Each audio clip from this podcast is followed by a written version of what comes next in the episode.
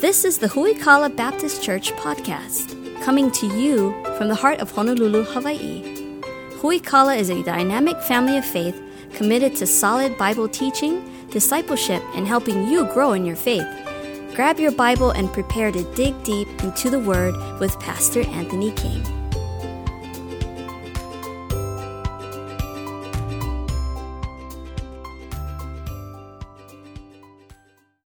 Grab your Bibles this morning and turn to the book of Lamentations, chapter 3.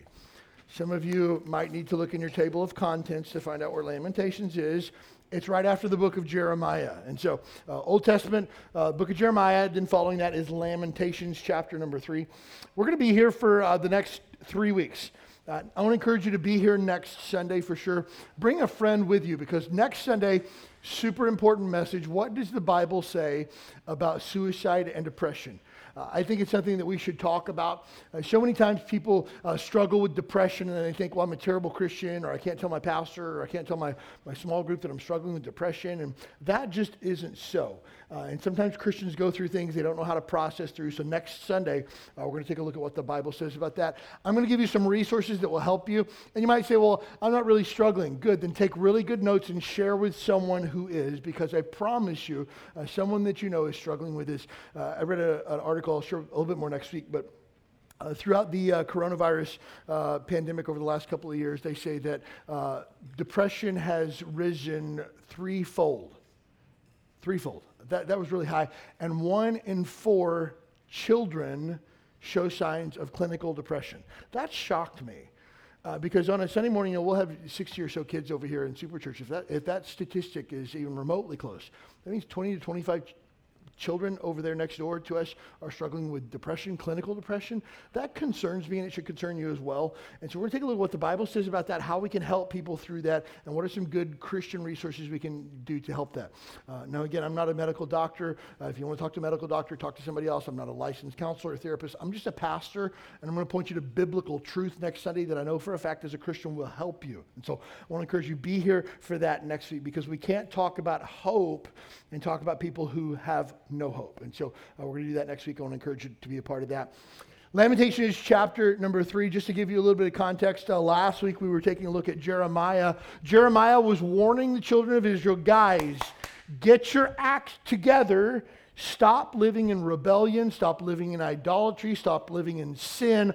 Or if you don't, God will take everything from us.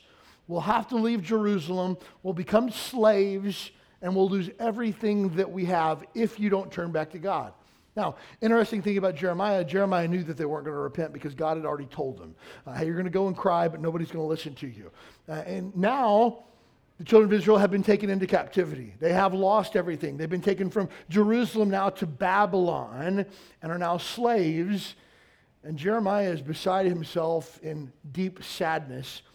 And he writes a book called Lamentations. And so the book of Lamentations is a follow on to Jeremiah, where, where, the children of Israel did not listen to Jeremiah. God did exactly what he said he was going to do. And then they find themselves in the circumstances that they find themselves in. And so we're going to start in Lamentations chapter 3. We're going to start in verse number 1 and read through verse number, um, let's see, 26 uh, here today. Lamentations chapter 3, starting verse number 1. Now, sorry, one more caveat. As Jeremiah writes this, He's not writing in first person like this is his life. He's writing in perspective of a, a personified Israel. So as he writes through here about how they've turned their back on God and God's been really bad to them and God's done all this awful things to them, he's not writing from that from a personal perspective. He's saying this happened to my people. Israel now has been forsaken by God. He's not talking about himself personally. And so as we read through this, you'd say, I think I thought Jeremiah was a good dude. Why is all this happening to him? It's not Jeremiah that he's weeping for in this case. He's weeping for the children of Israel and lamenting on their behalf. Uh, Lamentation chapter 3, verse number 1. I am the man that hath seen affliction by the rod of his wrath. He hath led me and brought me into darkness, but not into light. Surely against me is he turned. He turneth his hand against me all the day. My flesh and my skin hath he made old. He hath broken my bones. He hath builded against me and compassed me with gall and travail. He hath set me in dark places as they that be dead of old. He hath hedged me about that I cannot get out. He hath made my chain heavy.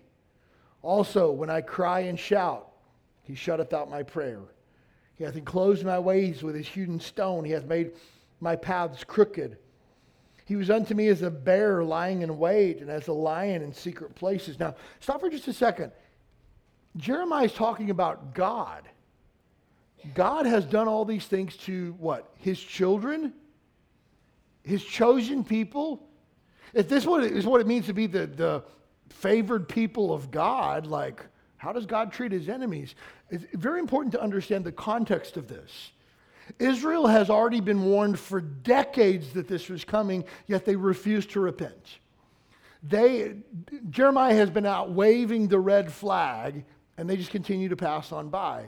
Uh, Jeremiah was even made fun of, mocked. He, in one place in Jeremiah, he said that he was placed in the stocks, like where you stick your head and your arms through, in front of the temple, so that everybody who came to the temple could see this prophet who was prophesying against Israel. They have, at every opportunity, continued to harden their neck against God, continued to sin against God, and continue to live a life of idolatry against God. And God says, You don't want to do this. And they said, Leave us be. We're going to do our own thing. And now, this is where they find themselves in a very, very difficult predicament. Verse number 11 He hath turned aside my ways, He's pulled me into pieces, He hath made me desolate. He hath bent his bow and set me as a mark for the arrow. He hath caused the arrows of his quiver to enter into my reins. I was a derision to all my people and their song all the day. He hath filled me with bitterness. He made me drunken with wormwood. He's also broken my teeth with gravel stones. He hath covered me with ashes. Thou hast removed my soul far off from peace. I forgot prosperity. I said, My strength and my hope is perished from the Lord. Remembering mine affliction and my misery, the wormwood and the gall, my soul hath them still in remembrance and is humbled in me. So you get to the place where Jeremiah says, We've lost all hope. Like we remember how good God used to be, but we've like forgotten that. Like we don't even remember what it was like to have prosperity. We don't even remember the good times. That's how bad things are. And you want to find a group of people who is at a place where there's literally no hope whatsoever. This is the children of Israel. You talk about some people who have gone through the wringer now because uh, th- they planted this and this is what they have reaped, but they find themselves in a very, very awful circumstance of very heavy oppression, very uh, heavy suffering at the hands of the Babylonians. Many people will die in captivity here in Babylon and will never see Jerusalem ever again. During the Babylonian captivity, the walls of Jerusalem will be broken down. The temple will be ransacked and run over and destroyed while they wait in captivity. You talk about some people who are going through a rough spot. The children of Israel were it.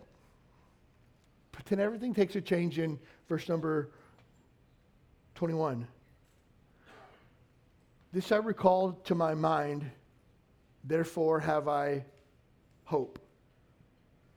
It's of the Lord's mercies that we are not consumed, because his compassions fail not. They're new every morning. Great is thy faithfulness. The Lord is my portion, saith my soul, therefore will I hope in him. The Lord is good unto them that wait for him, to the soul that seeketh him. It's good that a man should both hope and quietly wait for the salvation of the Lord.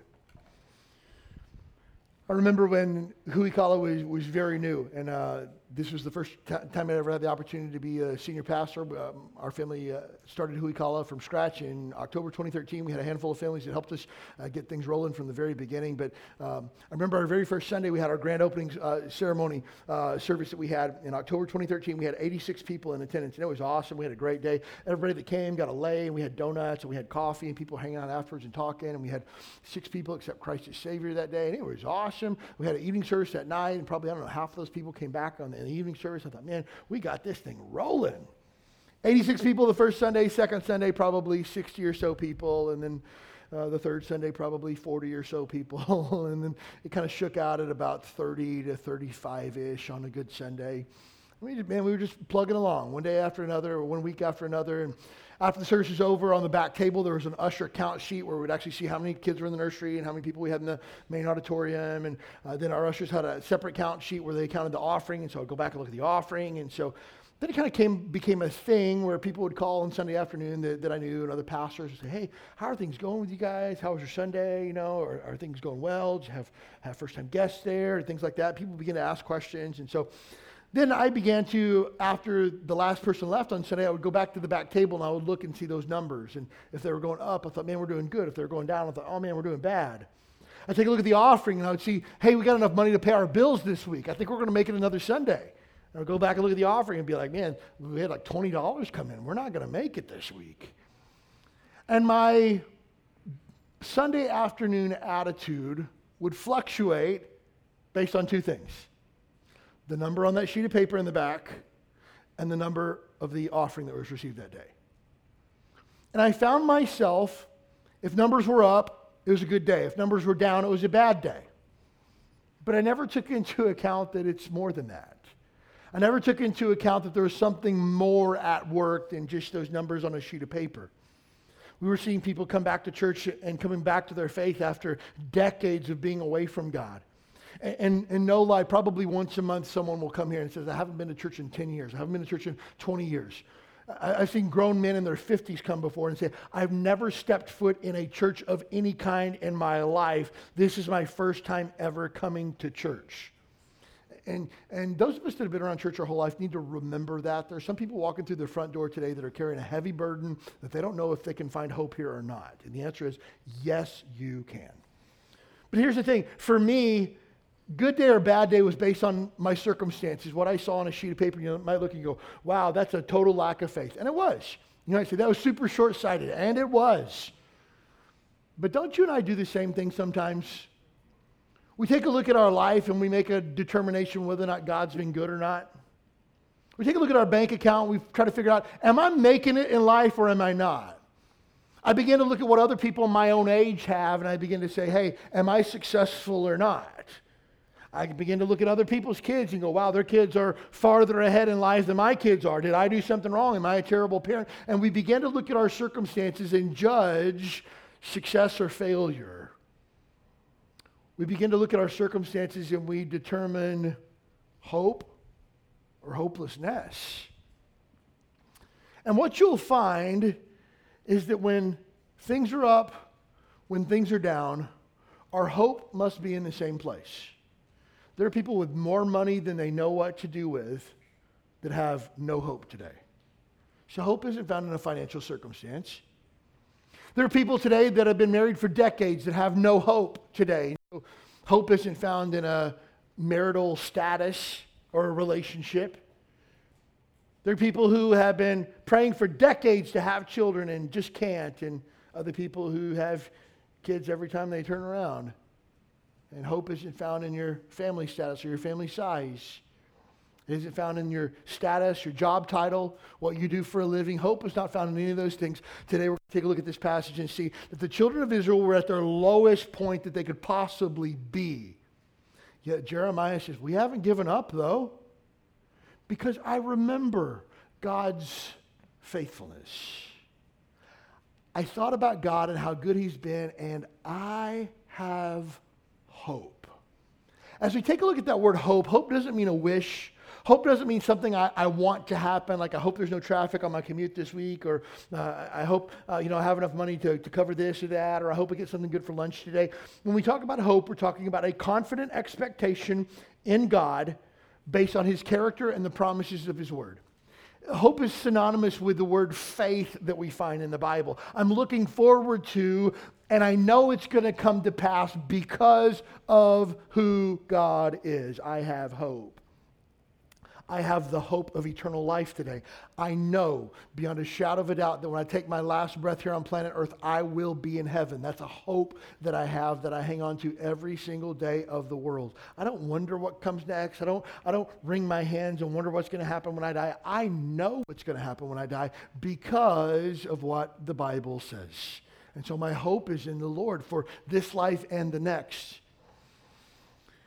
So sometimes when I'm sharing my faith with people and I begin to talk to them about the gospel, the good news of who Jesus Christ is and what he's done for us, it sometimes gets around to the question. Sometimes people just want to argue and sometimes people are really searching. And so I try to answer these questions the best that I can.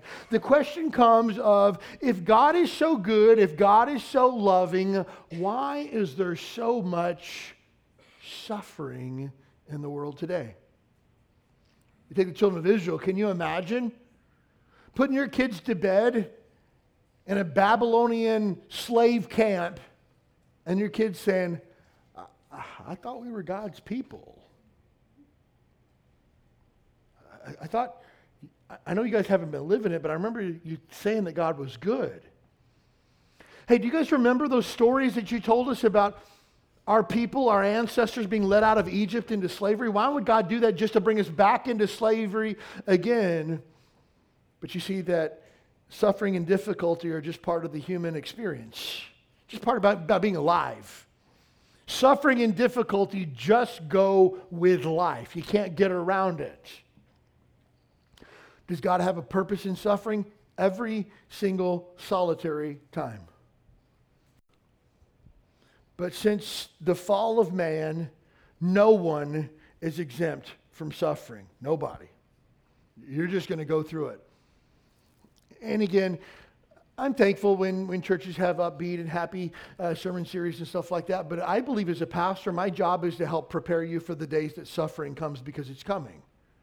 I don't think, I, can you imagine? I want to teach a 12 week series on how to be happy when God blesses your life. You'd be like, I think I'm good with that. Like, we could do like maybe two weeks, uh, maybe a week and a half would be okay, but like 12 weeks on how to deal with when God blesses. Because when God blesses, we're just good, right? Now, we should steward God's blessings for sure, but when difficulty comes, we kind of scratch our heads and go, wait a minute. They're like, what's going on here? You see, in the Garden of Eden, God had one rule for Adam and Eve. You can do anything you want, but don't eat of the tree in the center of the garden. You can't do it. The devil comes to Eve and says, You need to eat this tree. She says, We can't. He says, God just doesn't want you to be like him. He says that if we eat of this, we're going to die. The devil says, You're not going to die. From the very beginning of time, the devil has been a liar. Just remember that. Mark it down. And what happened? Eve ate. Adam was there. She convinced Adam to eat. Adam disobeyed God. The Bible tells us that Eve was deceived. Her heart got a hold of her. We talked about that last week. But Adam knew full well what he was doing. Adam rebelled against God. In Romans chapter 5 says, Now sin and death has passed upon all men, for one has sinned. That was Adam. And so, because of Adam's sin, mankind has in our father's nature sin nature. So, if you have a dad, you are a sinner. You say, well, that's everybody. Exactly. Everybody's a sinner. Now, were there be to be someone who was born sinless, they would have to be born without an earthly father with an earthly sin nature. So, if we were to have a Savior who could save us from our sins, he would have to be born by a supernatural means that kept him from having an earthly father. So you may see where I'm going with this? That's why for us as Bible believing Christians, the virgin birth of Christ is a non negotiable Bible doctrine. If you deny the virgin birth of Christ, you are not a Christian. Because if Jesus just had a regular dad like you and I have, Jesus would have been born a sinner like you and I were. If Jesus was a sinner, we need a new Savior. But here's the fact of the matter if you've sinned against God, and you have, we all have, you and I now are part of the human suffering experience. You and I, if you've lived for more than a week, you have created suffering in someone's life. If you've ever had the privilege of having children, You've created these beautiful little pagans that cause so much suffering and trouble in your life. that by the time they are grown into full grown adults, you will have spent hundreds of thousands of dollars just keeping them alive and out of jail, right? That's part of the human experience. Why is that? Because suffering is just part of it. Even things like pain in childbirth. Did you know that that was part of the curse of man's fall? The book of Genesis tells us that. The suffering is just because we are all sinners. But the problem is, is that our suffering doesn't end when this life ends. When this life ends, now we must be held accountable for the suffering that we caused in this life. And there's one way that God does that. It's appointed unto man once to die, after that, the judgment. And the Bible says that you will all stand before God. We will all stand before God. And we won't be judged based on how good our life was, but what did we do with Jesus? Who's paying for your sin? Are you going to pay for your sin? You can. But if you pay for your sin, you will be banished to hell for all of eternity. That's the only way that you can pay for your sin. And he said, Well, that sounds like a terrible deal. And it is and God loves you so much that he sent his son Jesus to die in your place. God is not willing that any should perish. God doesn't want anybody to die and go to hell, but he wants everyone to come to repentance. So here's what he did.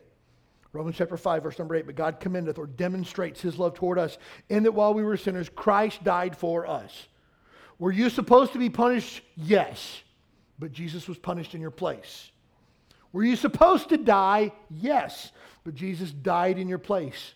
Were you supposed to be held accountable for all the suffering that you caused and all the wrong that you've done? Absolutely so. But Jesus was punished in your place. So that anyone who believes on Jesus, I believe that Jesus Christ is the Son of God. I believe that He died for my sins. I believe that He is the only way to heaven. I believe that He rose again the third day from the grave.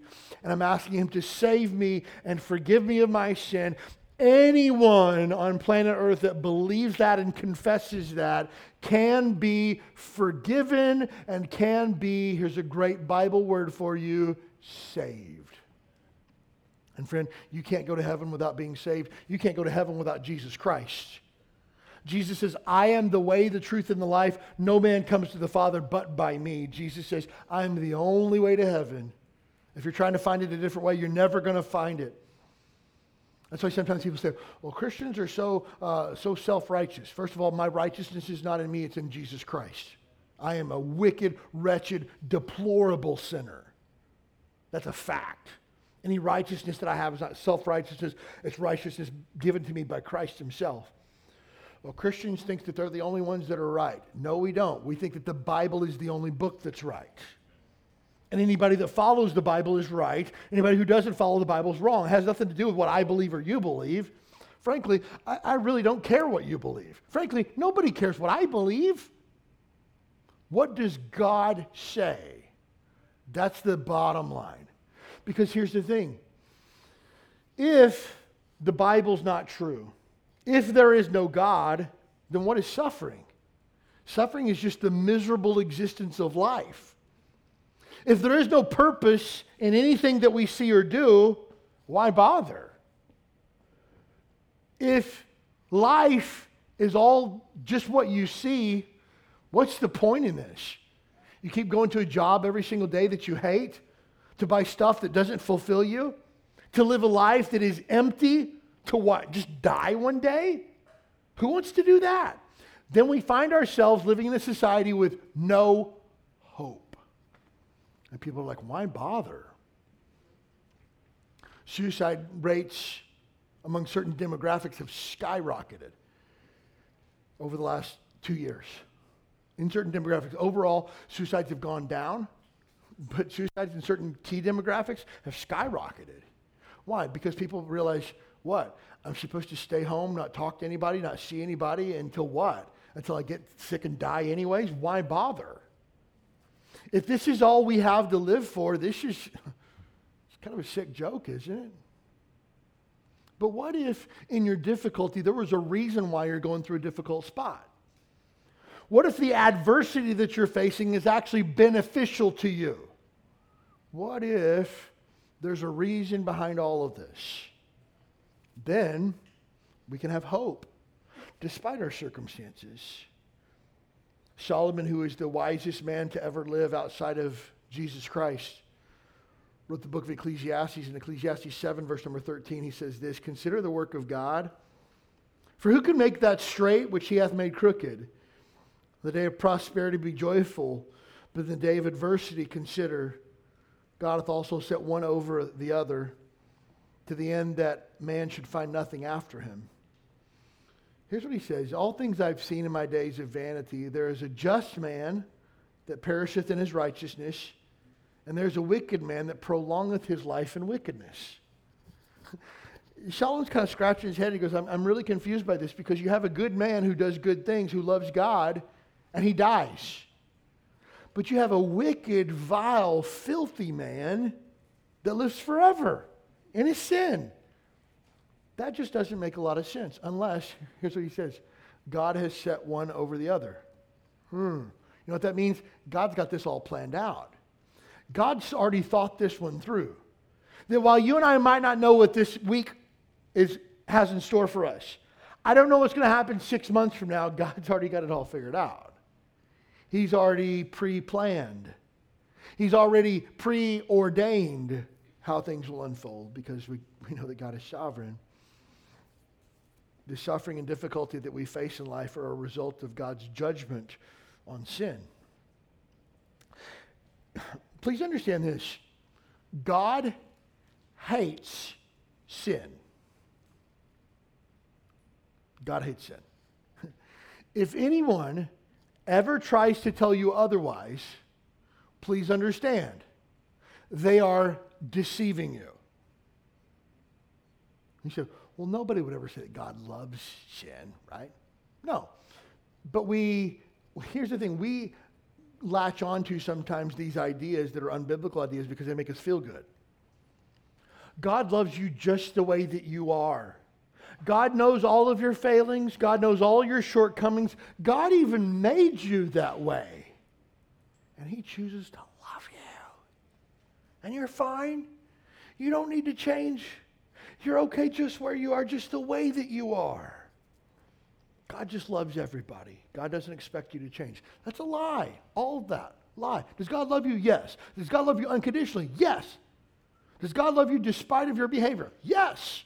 Is God pleased with your sin? Absolutely not. Your sin makes God want to vomit. God is greatly discouraged and hurt by your sin. God, if you're a child of His, will not allow you to sin without consequences, guaranteed. And just remember this sin is the one thing and the one thing only that caused Him to execute His only Son. That's a big deal.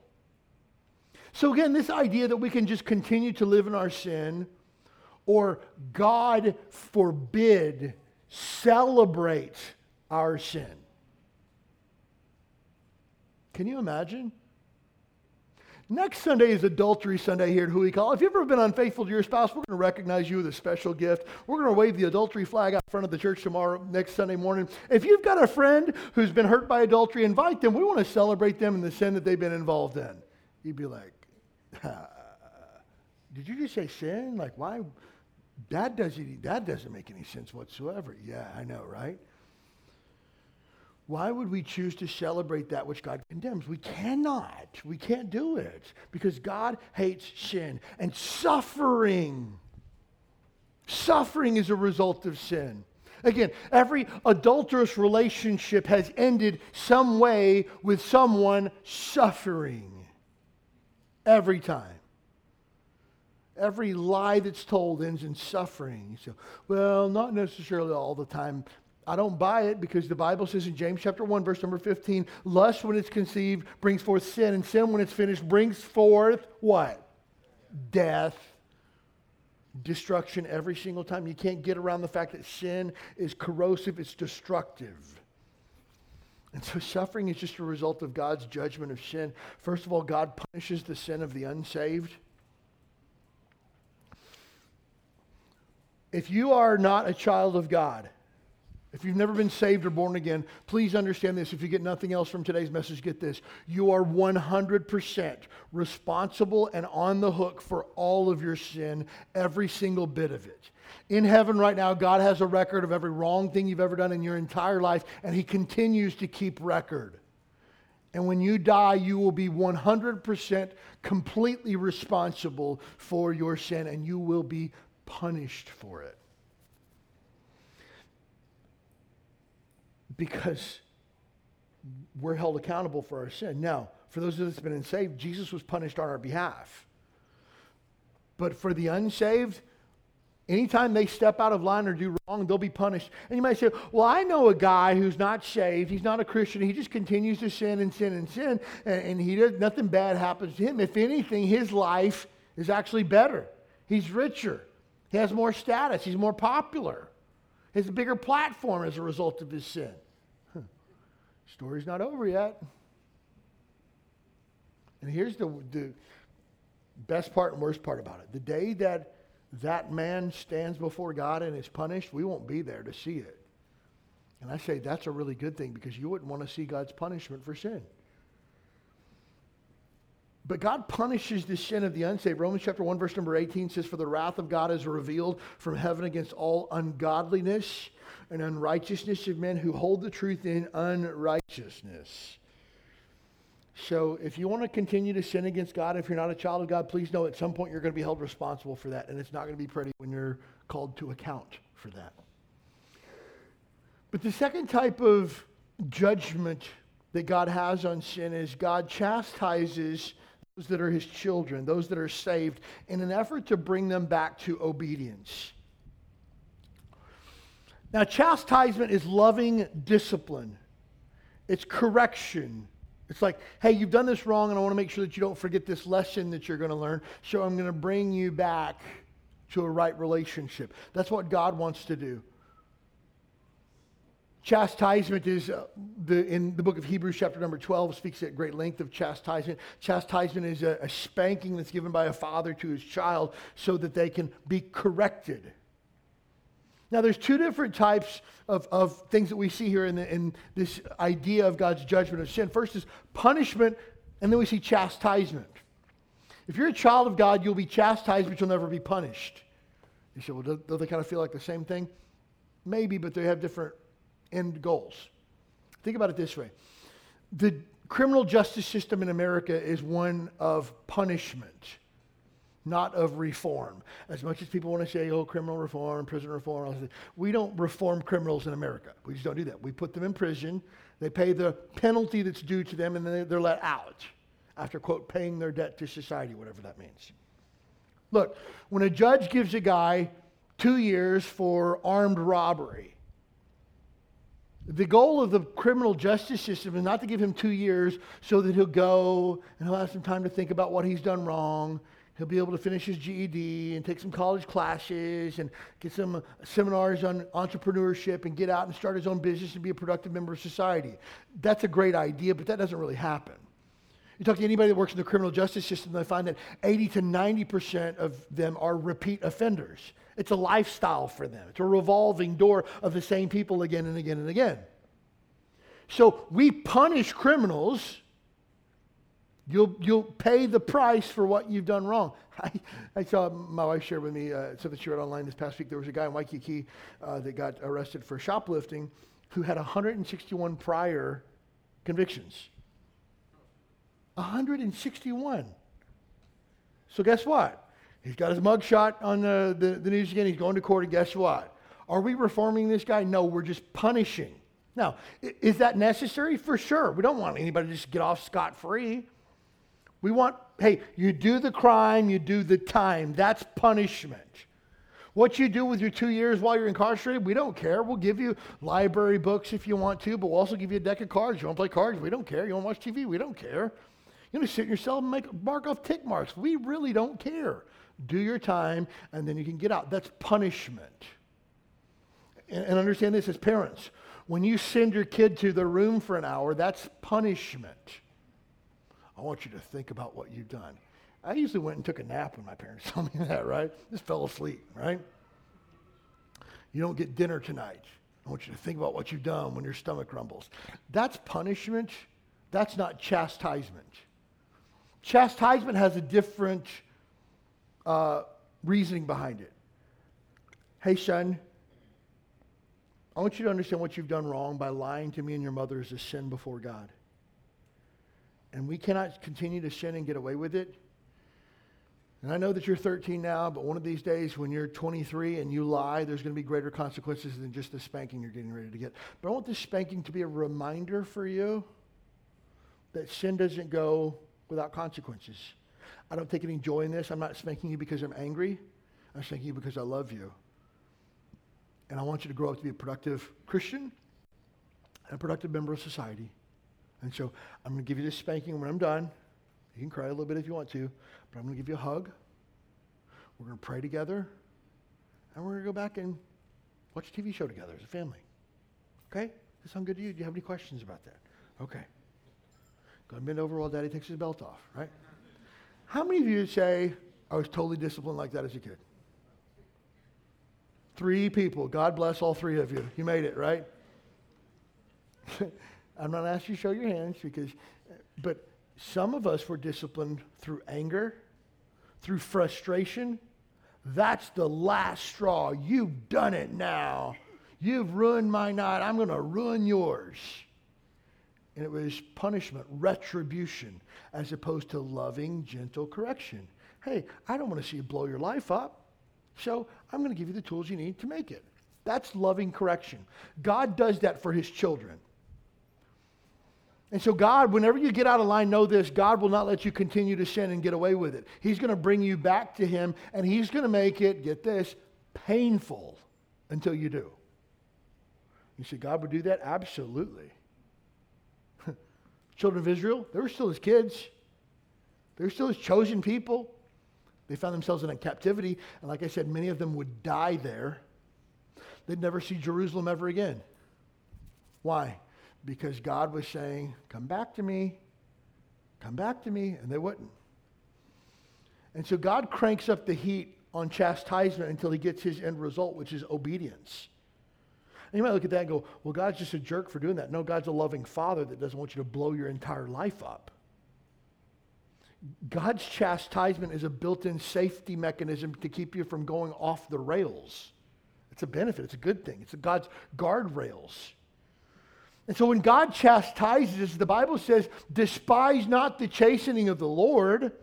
It's not a bad thing because whom the Lord loves, them he chastens. But if any of you don't endure chastening, it's probably because you're not actually a child of God. Because those who endure not chastening, the Bible says, are bastards, fatherless children. It's a strong word even in biblical terms. A bastard, fatherless children.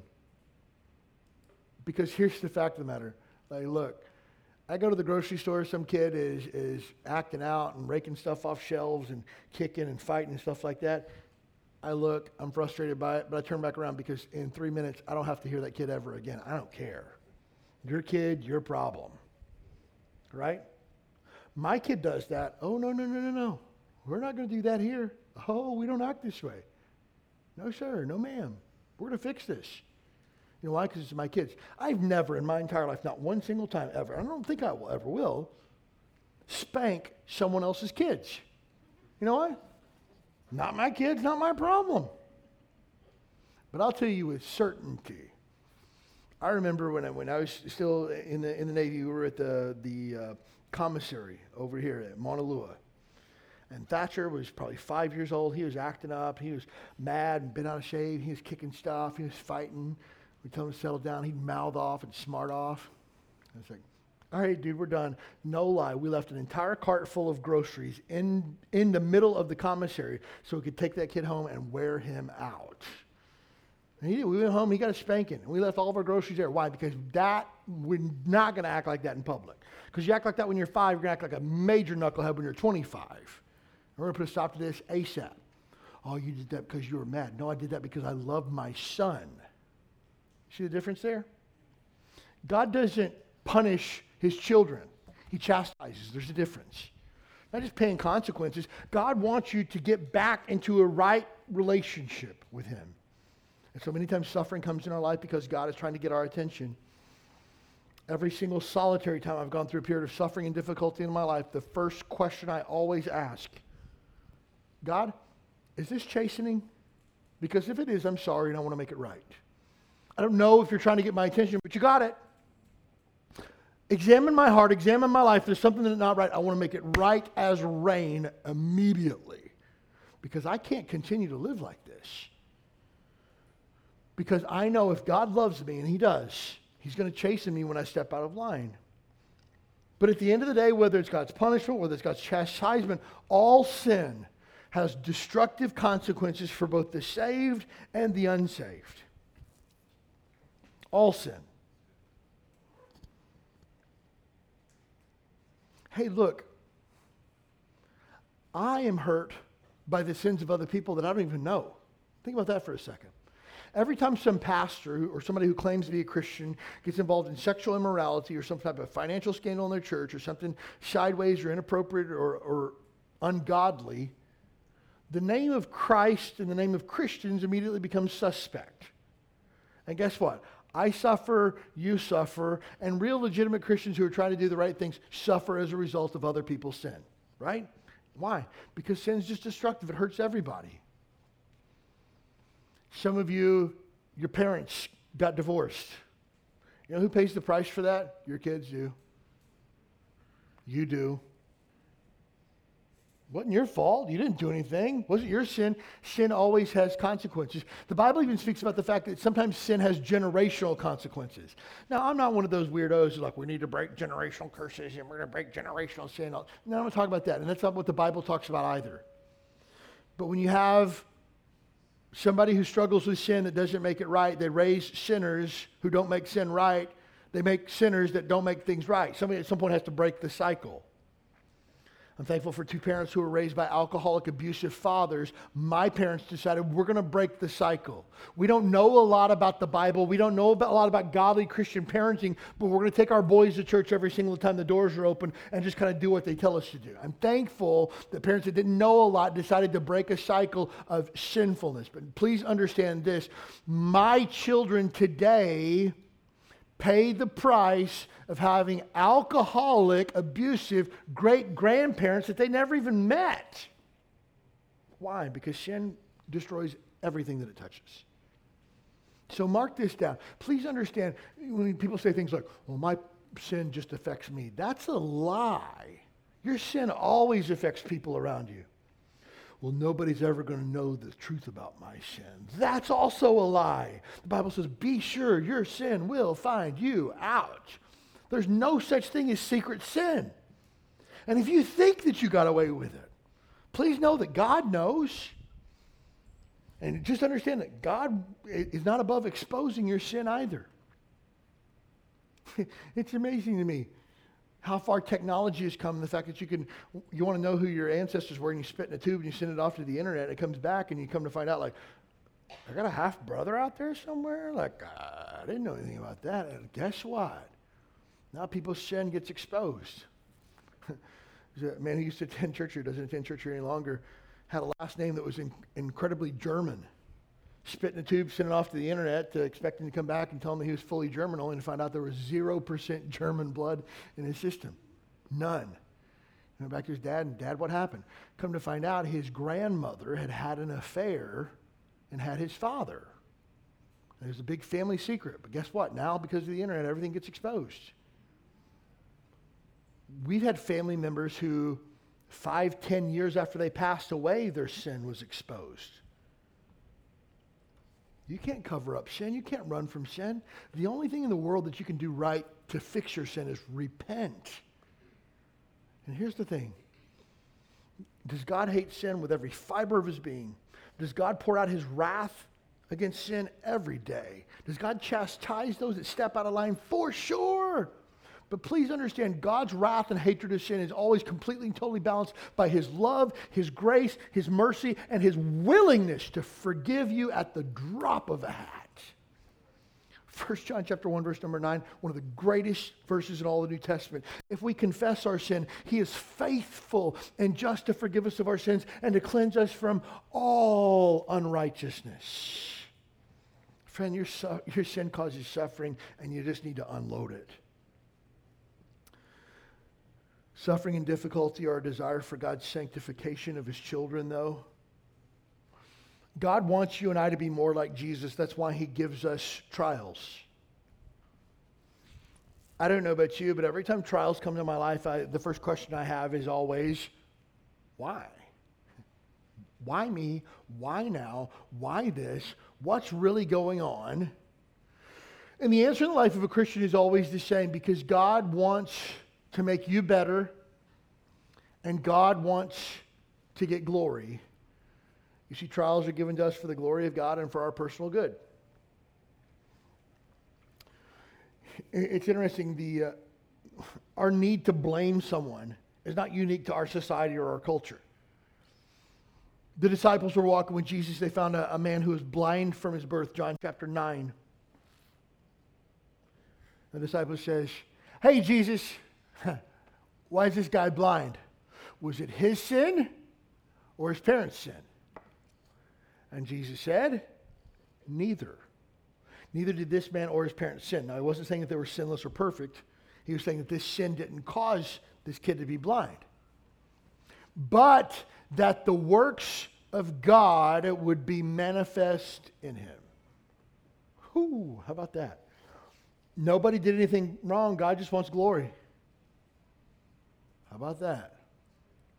Okay. Hey, God, I don't know why this trial's come my way. You didn't do anything wrong. God just wants glory. Now, again, you might have done something wrong. God might be chastising you. Again, I would get that one out of the way first. Hey, God, if you're trying to get my attention, you got it 100%. If I've done anything wrong, I confess it and forsake it and repent of it. Every known sin that I have, I place under the blood of the cross of Jesus Christ and walk away from it, for sure. But God might say, no, that's not it. I just want glory from this. It'll be a year next month. Our daughter, McKeely, had gone to the hospital was hospitalized for four weeks. On a Sunday, February 21st, it was the day. It was a Sunday, Sunday morning. She, she almost died. Uh, she'd gone into septic shock and her organs were shutting down and they didn't know, have a clue as to what was wrong with her. And we just prayed. And again, first thing I think to myself, God, if, if you're trying to get my attention, you got it. God, if I've done anything wrong, I repent of it. God, if, if there's any sin in my life or the life of my family that, that I've turned a blind eye to, I want you to expose it. But God, I don't know that that's the case. And so, God, I'm just asking that you would get yourself glory through this. It was a matter of like, why me? Why this? Why now? It's a matter of like, okay, God, I just want you to be glorified through this. And so, over the next several weeks, people from our church made cards and balloons and sent flowers, and her room was full Every single place that you could put a card or a poster or a sign or something like that, every single bit of it was full. And every time the nurses would come in, they go, Wow, I've never seen so much stuff in one room before. And Michaela would say, Oh, this is all for my church family. Hmm, got it. And then as we begin to talk to nurses, we found out that some of them are Christians too. And we just happen to have a stack of invitations to Huikala Baptist Church. Hey, come check us out if you get a chance. And we began to talk to people, and, and you know, the, the doctors would come in, and they'd say, Hey, do you guys have any questions? You say, No, not really. We kind of understand. There were times we had lots of questions. We would ask questions. They were always very gracious to answer. But a couple times they said, Hey, you guys seem pretty, uh, pretty chill about this. Yeah, we're just trusting God. Like, you guys do what you do because you're the experts, and we're going to do what we do, and let's just pray and trust God. And everything's going to work out oh, everything's going to work out like your daughter's going to get better. No, everything's going to work out according to God's plan. Whether it goes right in my eyes or wrong in my eyes doesn't amount to a hill of beans. God's in charge. God is sovereign. God just wants glory from this situation.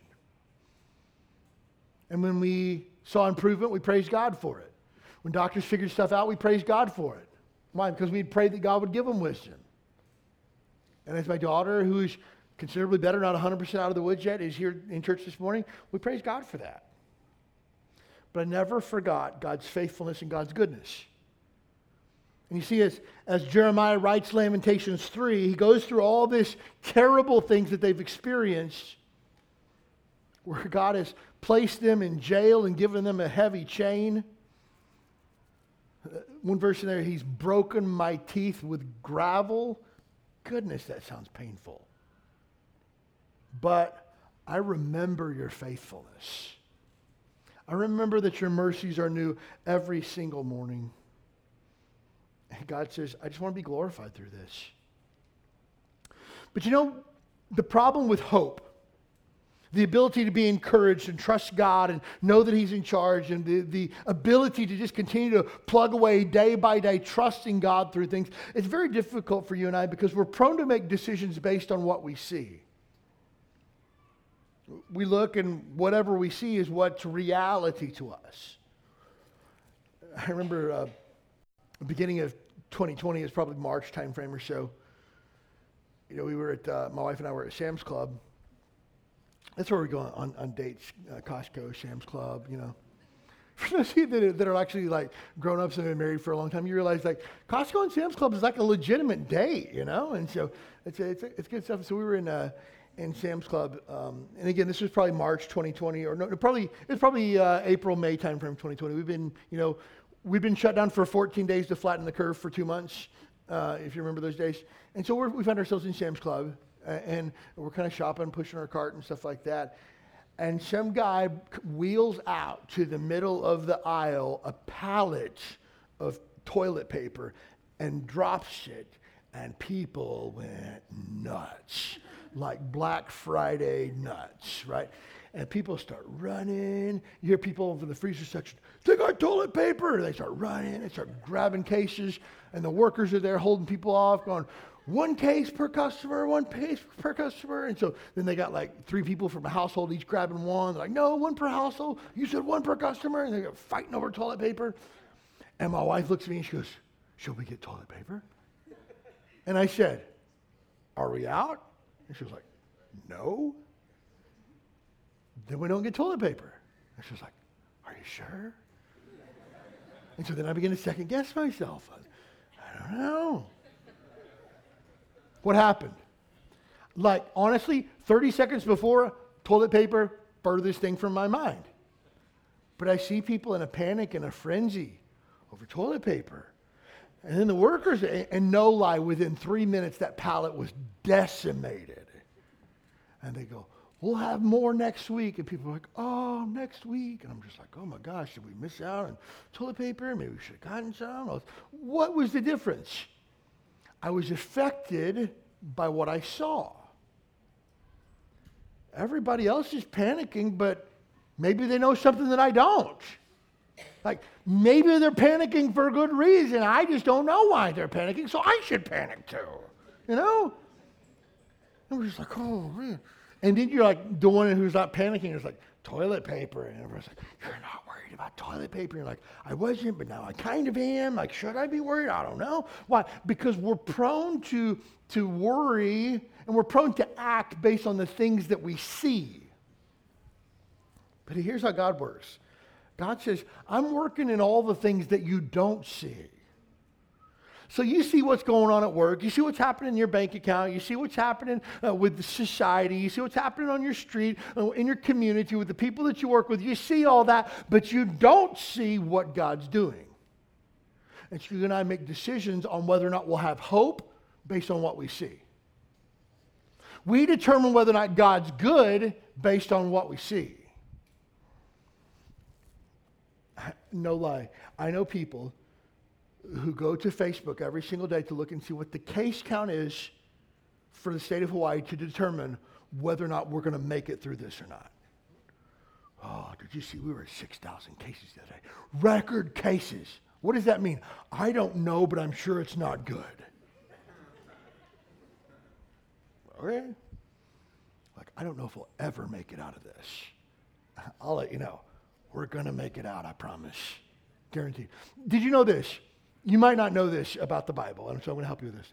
Did you know that the children of Israel are no longer in captivity in Babylon? Did you know that? They made it. They got out. You said, well, wasn't that written thousands of years ago? Yeah, it was, but they didn't stay there forever. and we won't stay here forever either. But you know, you and I determine whether or not we're going to have hope based on what we see. Let me turn on the news today and find out whether or not I'm going to have hope. Hey, look, just skip the news and decide to have hope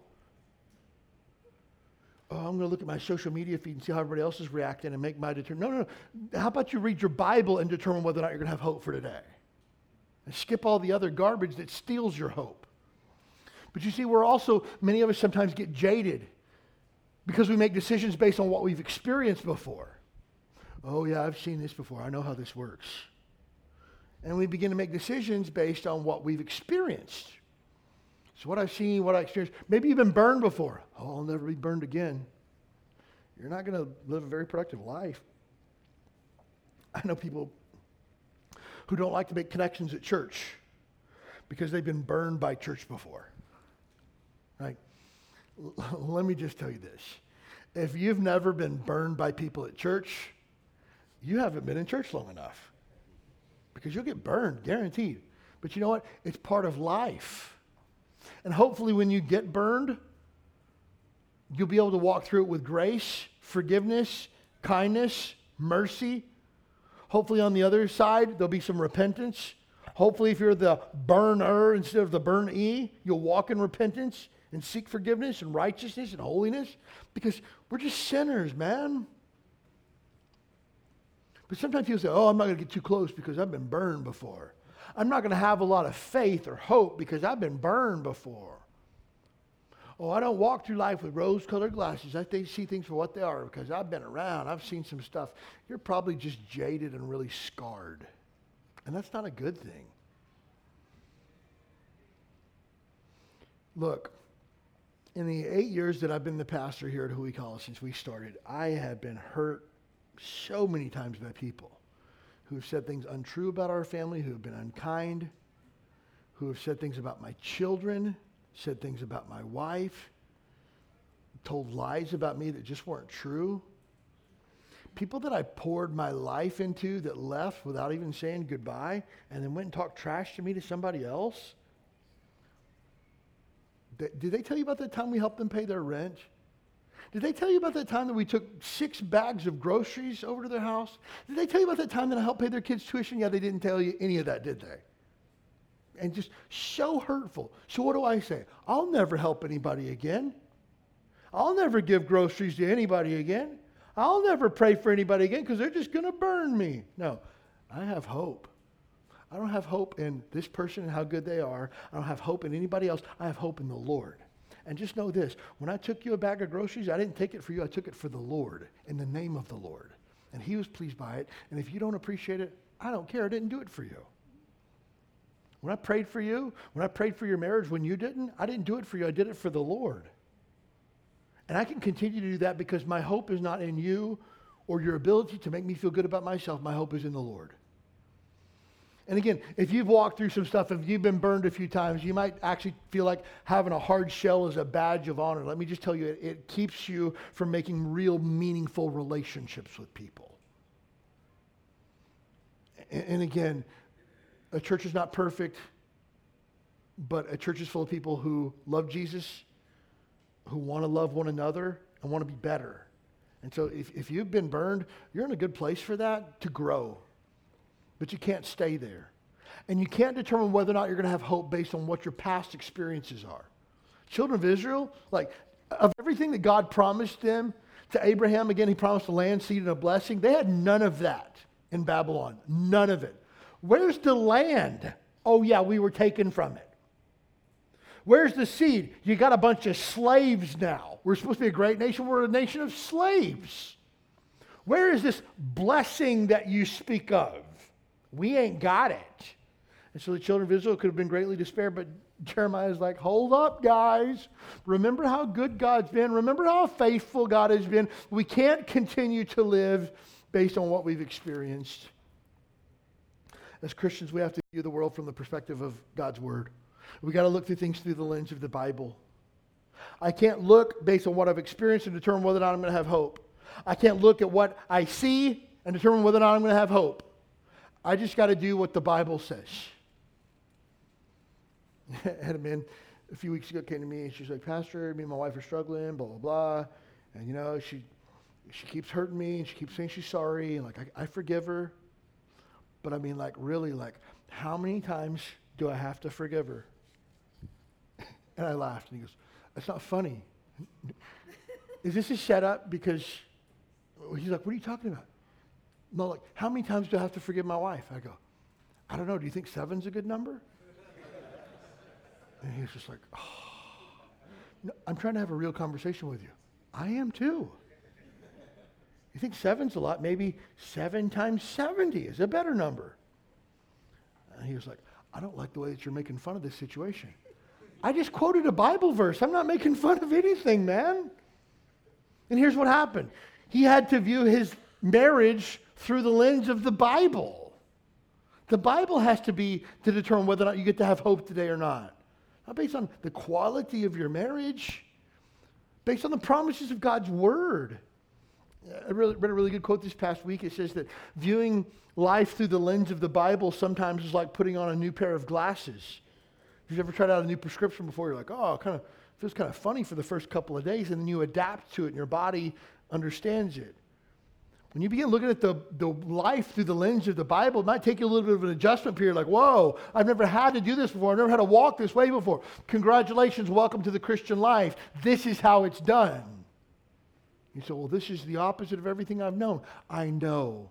That's why the Bible says you can't stay where you were. You have to come to where Jesus is. And you do that by walking in sanctification and holiness. A few final thoughts about your trials. Remember that God's always greater than your trials. I know it feels insurmountable sometimes. I know you feel like you'll never make it past it, but I promise you, you will. That's why I think it's really important next week we talk about depression and suicide in the life of a Christian. Because many Christians sometimes feel like, well, yeah, I know God could, but He won't. I know God probably could bring me through this, but He's not going to. I know there's probably a solution out there for other, other people, but not for me. And people just completely and totally lose hope, but they forget that God is a God of overcoming, God is a God of victory that God is greater than the trials that we face. Psalm 34, verse number one I will bless the Lord at all times. His praise shall continually be in my mouth. My soul shall make her boast in the Lord. The humble shall hear thereof and be glad. Through this, it's important to understand that God is sovereign through your trials. God had a reason for taking the children of Israel into captivity in Babylon, He had a reason behind it. And God was fleshing out his purpose in their life, and it was very uncomfortable. It was very painful for them. But Jeremiah is like, guys, please just remember how faithful God has been. Psalm 55, verse number 22 Cast thy burden upon the Lord, and he shall sustain thee. He shall never suffer the righteous to be moved. God's faithful. Remember, God's preordained your suffering, He's also preordained your deliverance.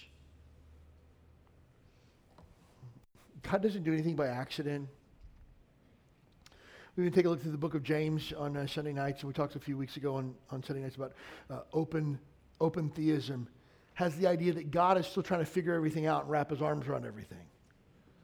And it's like, oh man, Anthony stepped out in front of a bus. I totally didn't see that coming. What will I do for his family now? Hmm, let me think about that.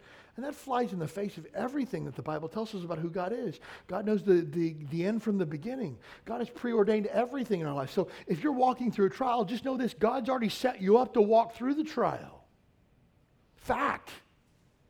But at the same time, if God has preordained your suffering, God has also preordained your deliverance as well.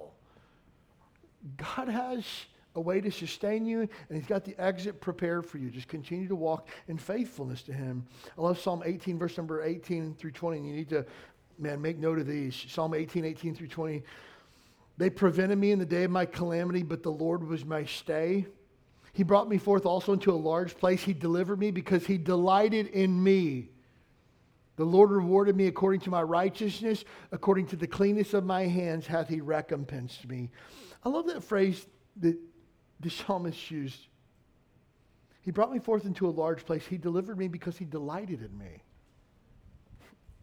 Can, can you imagine God in heaven sitting there going like, ha ha, Anthony, that's my boy right there. Got it. I can't fathom that. But it says that the Lord saw my righteousness and he delighted in me and delivered me. That God is literally smiling from heaven, going, You're doing exactly what I told you to do. Hang in there, bud. Keep it up. You got this. That's the heart of a loving father. Not some God that's waiting up in heaven to whack you over the head with a stick. Not some God who's dragging your face through the gravel, breaking your teeth because he enjoys abuse. but it's a father who loves you, who's like, son, you can't live this way because you're going to wreck your entire life. Come back to a right place with me. It's important that we always remember that God is faithful. Again, we take a look at Lamentations chapter 3 this morning. Verse 21, this will recall to my mind, therefore I have hope. It's of the Lord's mercies that we are not consumed because his compassions fail not. They are new every morning. Great is thy faithfulness. The song we sang this morning, Great is thy faithfulness. Huh, where'd they come from? Lamentations chapter 3. Great is thy faithfulness, O God my Father. There is no shadow or turning with thee. Thou changest not, thou compassions, they fail not. Great is thy faithfulness, Lord, unto me. Great is thy faithfulness, great is thy faithfulness. Morning by morning, new mercies I see. All I have needed, thy hand hath provided. Great is thy faithfulness, Lord, unto me. Where did he get that? Because he saw the children of Israel taken into slavery, and Jeremiah said, God's still faithful. Worst time of my life, Jeremiah could say, but God's still faithful. When I remember how good God is, I just remember that every single day I wake up and God's mercy is right there every single morning. And every single day is an opportunity to wake up, praise God, live for God, and remember his faithfulness. Because God is faithful. But the final thing I want you to get this morning, get this. Hope is a choice. Next week, we're going to talk about depression. Sometimes depression is a physiological thing, sometimes it's an emotional thing, sometimes it's a spiritual thing. Sometimes, I'm going to say this because it's true, sometimes depression is a choice. I'm not saying that for everyone, it's not a blanket statement. I'm saying sometimes it is. Sometimes we choose, I'm saying we to include myself. We find our identity by being down in the dumps, by nothing ever working out our way we become comfortable with pain. We become comfortable with failure. And we set up shop and we identify with our failures. And that's a choice sometimes. But hope, hope is always a choice. That's always on the table. Depression is someone who has no hope, who's lost hope, who's living a life of hopelessness. And regardless of what the cause of your depression is, you can always choose to hope. Anybody can do that. I choose to trust God today. I choose to fill my brain not full of the things that I see or the things that I've experienced in my past, but based on who God is. Man, you want to you want to encourage yourself spend time in God's word every single morning when you wake up. Spend time in prayer every single morning when you wake up. Fill your day full of good, solid Christian worship music that draws your heart towards the heart of God. Think about what we sang this morning. I was, I don't know if you heard me, but I was in the back like belting it out. I got a little no voice left because I was screaming it this morning. We had, rejoice now, O my soul, for your love is my reward. What is it? Uh, fear is gone and hope is sure. Christ is mine forevermore. And we didn't need to repeat it once, we repeated it three times, and I loved it every time. And by the time we get to the end, I was like belting it out. Fear is gone and hope is sure because Christ is mine forevermore. I don't give a rip what my bank account says. I don't care what people talking trash about me at work. I don't care what tomorrow holds or 10 years from now holds. Here's what I know a hundred years from now, I'm going to be gathered together with every single believer throughout all of human history in the throne room of Jesus Christ, singing praise and glory to Jesus Christ, the risen Son of God, because Christ is mine forevermore. So, whatever is going on this week, I'm not sweating that. In Christ alone, my hope is found. He is my light, my strength, my song. This cornerstone, this solid ground, firm through the fiercest drought and storm, what heights of love, what depths of peace, when fears are stilled, when striving cease, my comforter, my all in all, here in the power of Christ I stand. And fill your heart full of that kind of stuff this week. And I dare you to not have hope. But it's a choice. You got to make it. So, this week, I don't know what your circumstances is, and I say this with all love because I really want to know and I really love you. And what's going on in your life. And again, this is your first time here, Huikala. I love you, your family, just by being here today. And so I really care what's going on with you, and I want to know, and I want to pray for you. But frankly, at the end of the day, you should have hope, and I really don't care what's going on in your life because you should choose hope. It's a choice. You got it. Hey, look, if, if Jeremiah in this situation can have hope, I think any of us can have hope. You say, well, you don't know what's going on in my workplace today. I don't know, but I know that you're blessed. I, have skimmed some news headlines this week. Can you be imagine being a defenseless Ukrainian who lives on the border with Russia this week? You say, what does that mean? you don't understand. These people are under threat of being steamrolled by a country who has a history throughout all of human history and world civilization of steamrolling small countries. And, the, and America basically says, well, we'll, we might turn a blind eye to if it's a little skirmish here or there. What? These people don't have any hope, any security. And what's your problem? Somebody said something negative about you this week? Come on, let's get a grip. You're blessed. Remember God's faithfulness.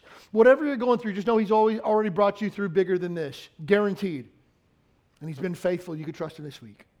Most important thing in the world, if you're here today and you don't know for sure that you're saved, you literally have no hope. And I don't mean that in a mean way. I mean that I want to give you hope. But the only hope that I can give you is found in the person of Jesus Christ. And if today you would repent of your sin and confess it before God and receive Jesus Christ as Savior, you'll have more hope than you know what to do with for this life and the next. But for those of us that are Christians, this nonsense, sky is falling, chicken little, fearful, hopeless nonsense is not for Christians. That's not us. That's not who we are in Christ. We are bold. If anybody has a reason for hope, it is us. So much that Peter says this if anybody questions why you have the hope in you, you need to have a really good answer because they're going to notice that you got that hope. So let's live like that this week, a people who have hope despite our circumstances.